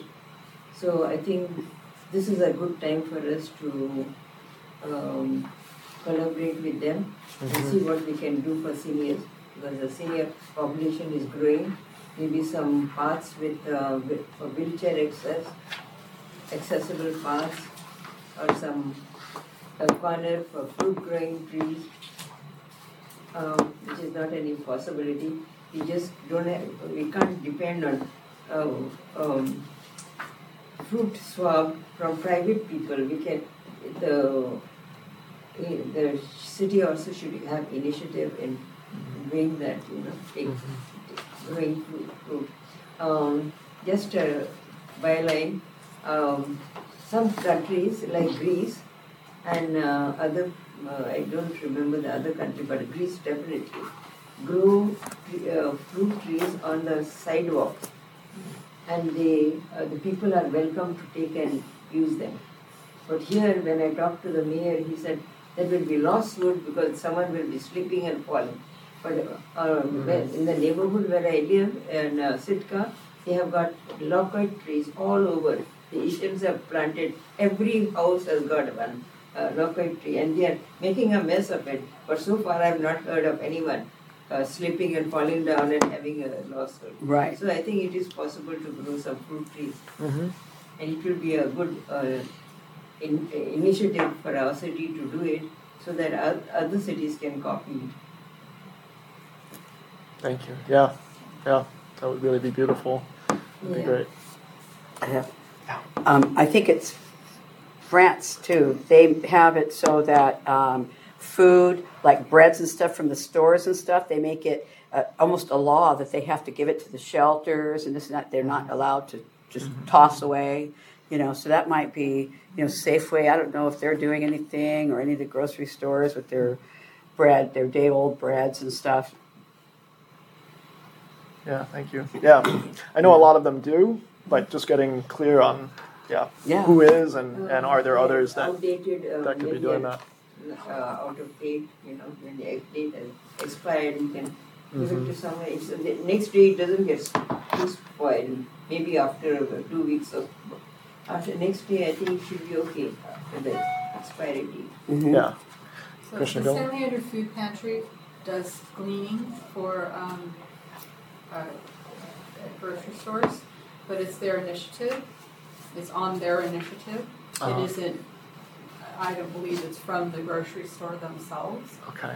But food pantry does do that, and they go around. The volunteers go around and pick up food that is close to, or you know, expiration.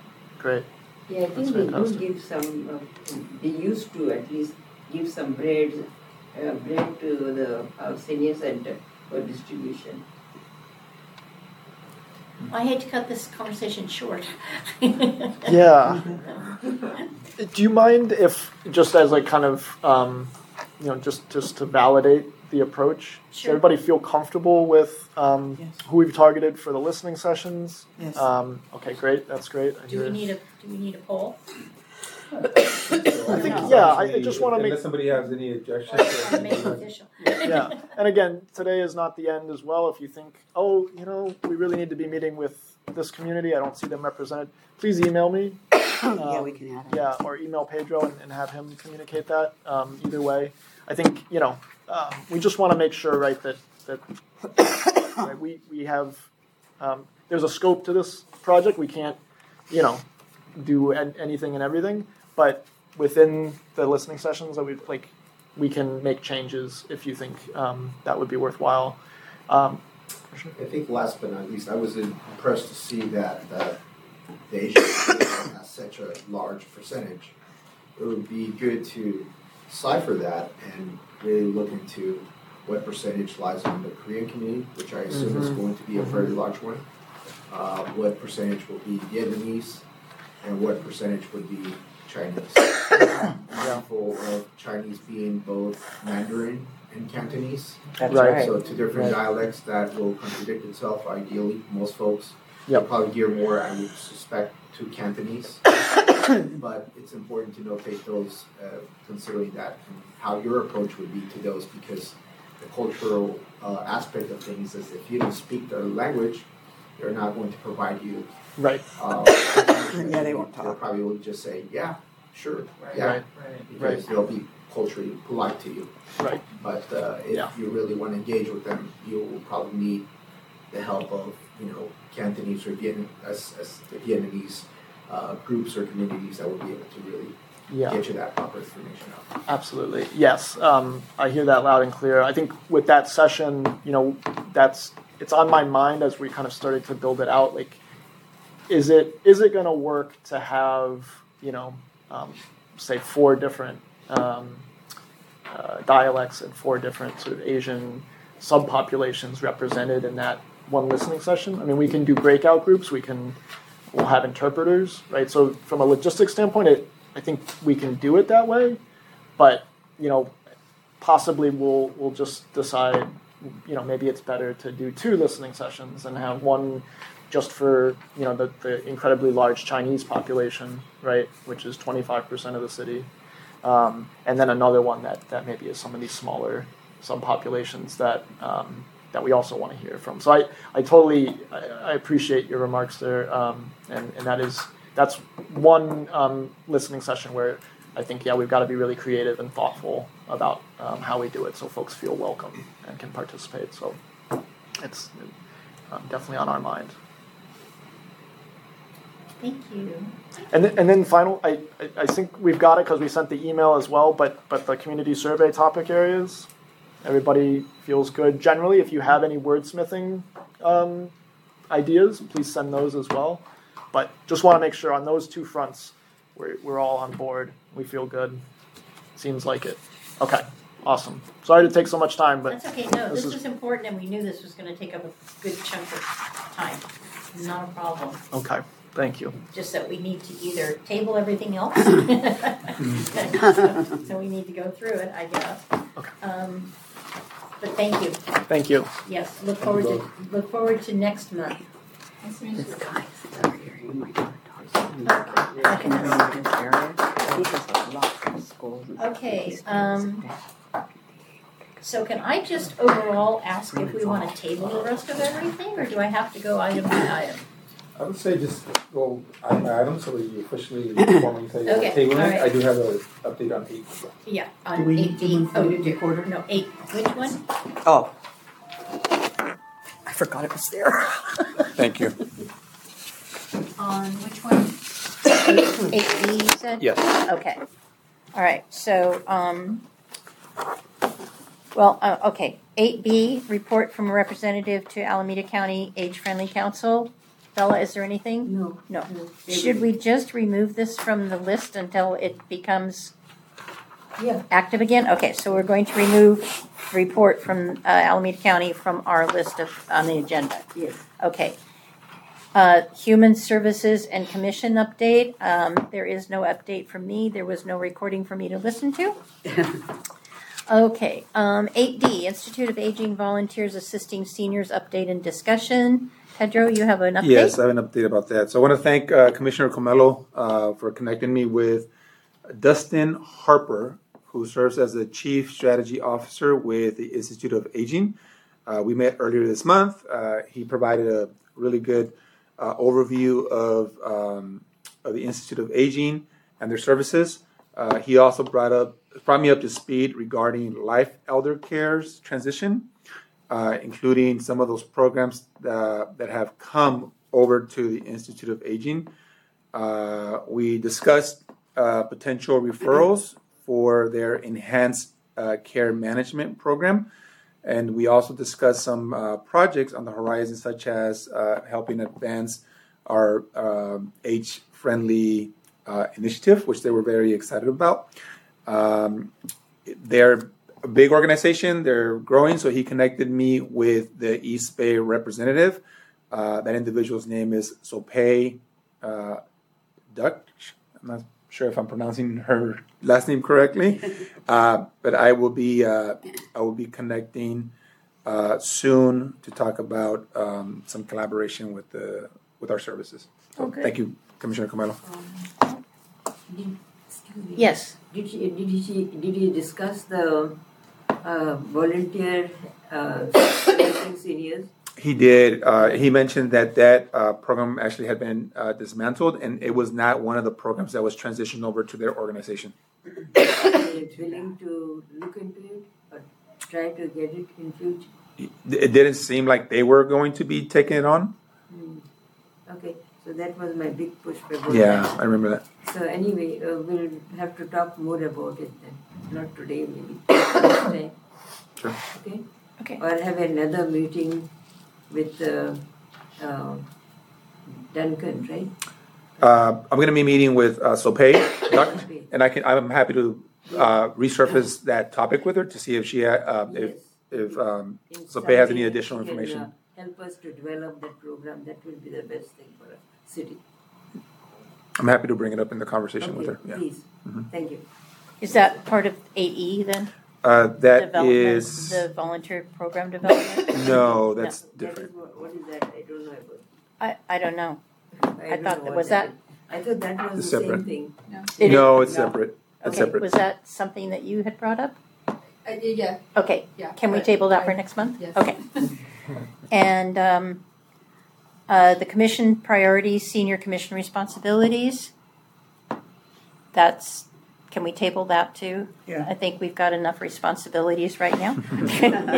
Because that's actually a long discussion. Yes. And legislative update, Marcy.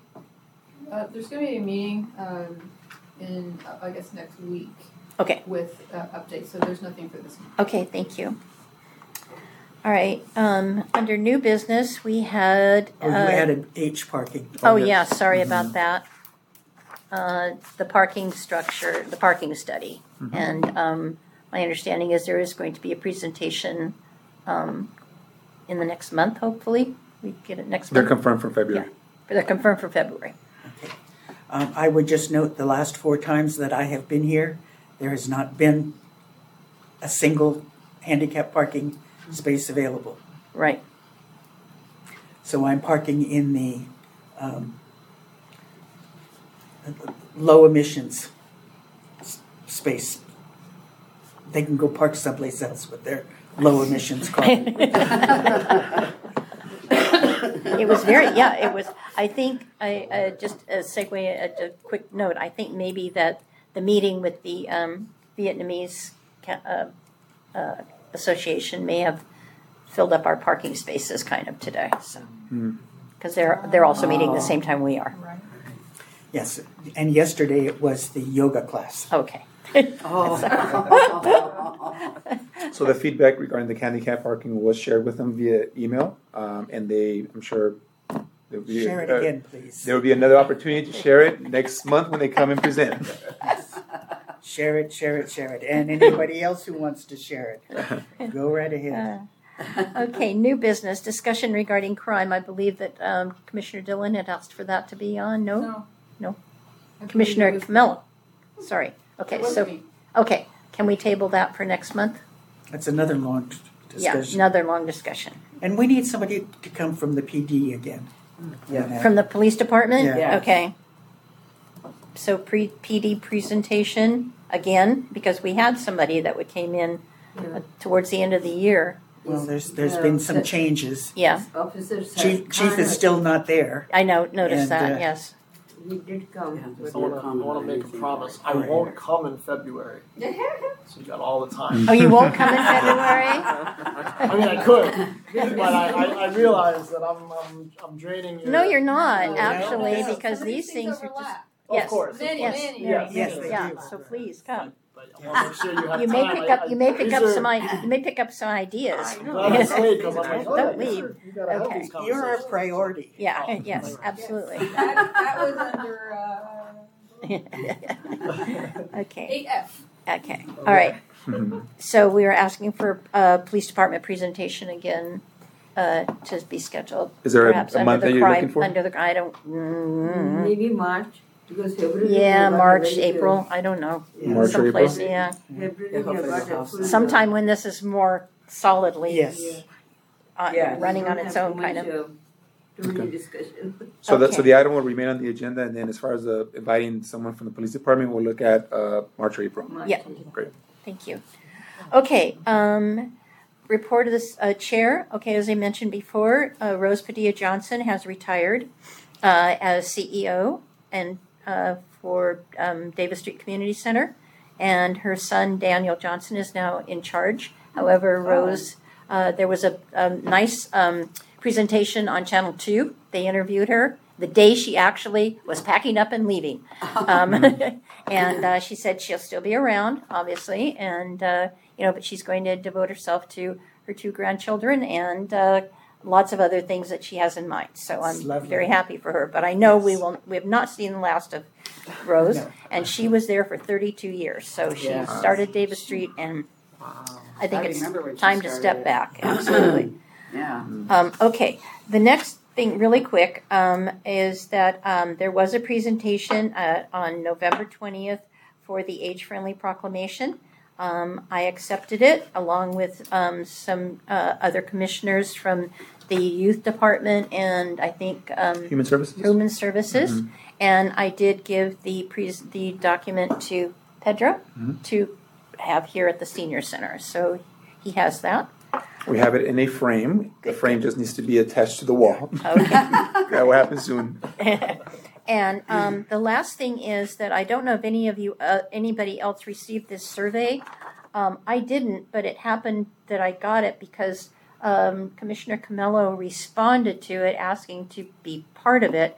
It's an open, as far as I can tell, Zoom meeting that is being done by the Recreation and Parks, and it's their master plan to chart out the future of our park systems and recreation program offerings. Did anybody else here get that? Yes. You did. Yes. Okay.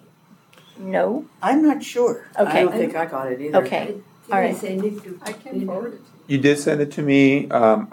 I followed up with my colleague with Recreation, and who mentioned that if you receive that, you're part of a key stakeholder group. Yeah. She said it was fine to forward it, so I can go ahead and forward it to everyone else. Okay. Thank you. Please in addition to that, I am going to be checking with her to see about the possibility of having the consultant maybe come in and talk to us at some point. That'd be great. We all know, our consultant's time is always very limited, so I don't know how much time they actually will really have, but it never hurts to ask a question. I will ask and see if there's any ways that we can interface with them in some ways that it makes sense for the process and for us. Right. Yeah, and if you do end up bringing that team in for one of your meetings, I think it'd be great for us to be here as well. Yeah. Like you said, build that alignment with the process. Yeah. So. Even if you're just here to listen, you're always welcome. Okay. Okay, so there's three different categories that they're going to be looking at. There's sports, athletics, and park amenities. There's the youth, seniors, and accessibility. Which I did get that. Did you get that? Yes. Okay. And then the culture and environment. So if anybody needs it to be re-forwarded, I'm sure that Pedro can do that. Maybe just go ahead and re-forward it anyway. Because Pedro can printout because my printer is... you can have this one. Yeah, thank you. Thanks. Okay, they start, I believe, January 22nd, so that's why I brought it up. It starts next week, mm-hmm. Okay. And it looks like you can just log into any yeah. of them, the times. They have two times and two dates yes. for each one. And I think it would be really important if we at least attended to log into the senior one, yes. because they're looking at crosswalks, sidewalks, all kinds of stuff. Yes, okay. That would be a good thing. Yeah. And that's the end of me. So that's my report for this month. All right. We have commissioner comments. The chair, chair will call on commission members for their comments. So Commissioner Lopez-Nacario. Well, I attended the police review board yesterday. Oh wow! And I always go. I usually always go if I can, if I'm not. But anyway, a couple people spoke about Chief Pridgen and the lack of transparency 4 months going, and they're not happy about it. And mostly they just kind of discussed several, so many things, little things that they discussed that they're setting up. And, somebody mentioned about the cameras and there was something else he talked about too, and I forgot my notes at home. But anyway, I'll come back to it probably next month. That it? Yeah, that's Thank it. You very much. Okay, Commissioner Miller is not here. Commissioner McHenry. To add to what you're saying, Chief Pridgen applied for the chief in Oakland and was denied, along with two others that were denied, all three of them. And as far as the cameras, they've been approved. Right. So we'll be adding, I think, 24? Mm-hmm. 24 new cameras around the city. Mm-hmm. And need to call the city department that handles the planters out in front. The only thing that's really thriving are the weeds that came with the soil. Oh no. I wanted to bounce off that Chief Pridgen being denied. He was denied because he's on administration leave, and they can't make him come forward until that's settled. Well, all three of them got denied. Yeah, I don't know what the other two. I know Oakland's in worse shape than we are. I wouldn't want to go Oakland. Thank you, Commissioner Comello. I was wondering whether it's too early to write something about age-friendly city in San Leandro times, or to show that we are still working on it. Is it possible? Should I write something just to make sure that we are going ahead, or don't do it right now? So if we can interject. Yeah, so that's definitely on our radar to get something out within the next, I think we do it every Thursday, right? So I think I was targeting February 1st. So I'd love to collaborate, but I wrote something up that kind of starts to, again, do that mix of just getting people aware of the initiative, but also asking specifically for folks to sign up for the listening sessions. Mm-hmm. So I was going to have that run in the times. I'm open to other suggestions, or if you want to help, I could help with something and write a little another little book to that. So when is it going to be? February? I was going to target February 1st that it would run, and then that doesn't have to be the only time. And then maybe later on we do on surveys and just kind of keep, like you were saying, kind of keep the message out there so people know. Out, so they know what is happening. Yeah. So I will write just a little thing, maybe to the letter to the editor or something at that time. Okay. Targeting the same time, or maybe an article. But I'll write to you. I'll write an email to you so that we can collaborate. Okay. Thanks. Perfect. Thank you. Yes, Commissioner Dillon. I suggest that since you're going to be working on some outreach materials, website, forums, etc., perhaps an initial letter. Look for the age-friendly such and such coming up.